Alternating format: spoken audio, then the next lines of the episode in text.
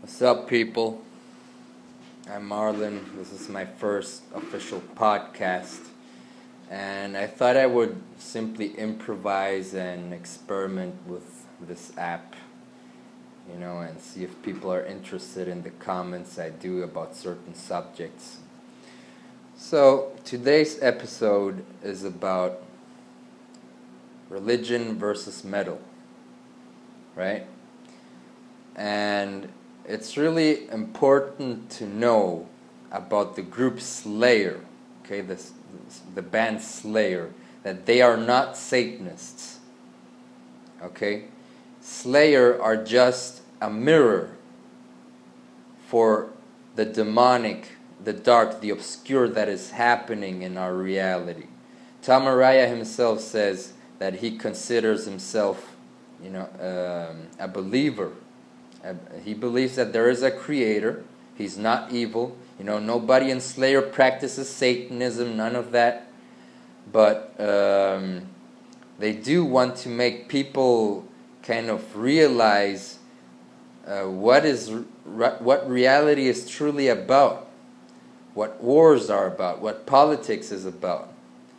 You know, apart that apart from that, obviously they have some kind of fascination towards the dark occult and everything that people would describe as satanic or demonic, right? Because otherwise, Slayer wouldn't be Slayer.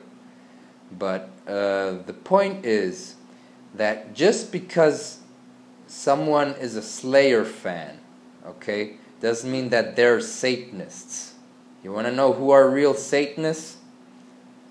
People who control our society our system. The bankers, the politicians, the military, the police, you know, corporate people.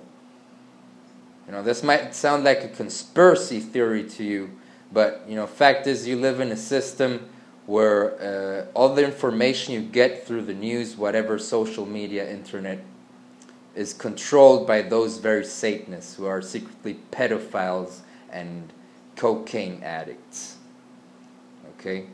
And they do their satanic rituals. So, to end this podcast, because I don't have a lot of time to speak right now, metal should be seen as a form of rebellion against everything that is really, you know, demonic or psychopathic. It's a form of anger that you can show towards everything that's evil. Thanks for listening.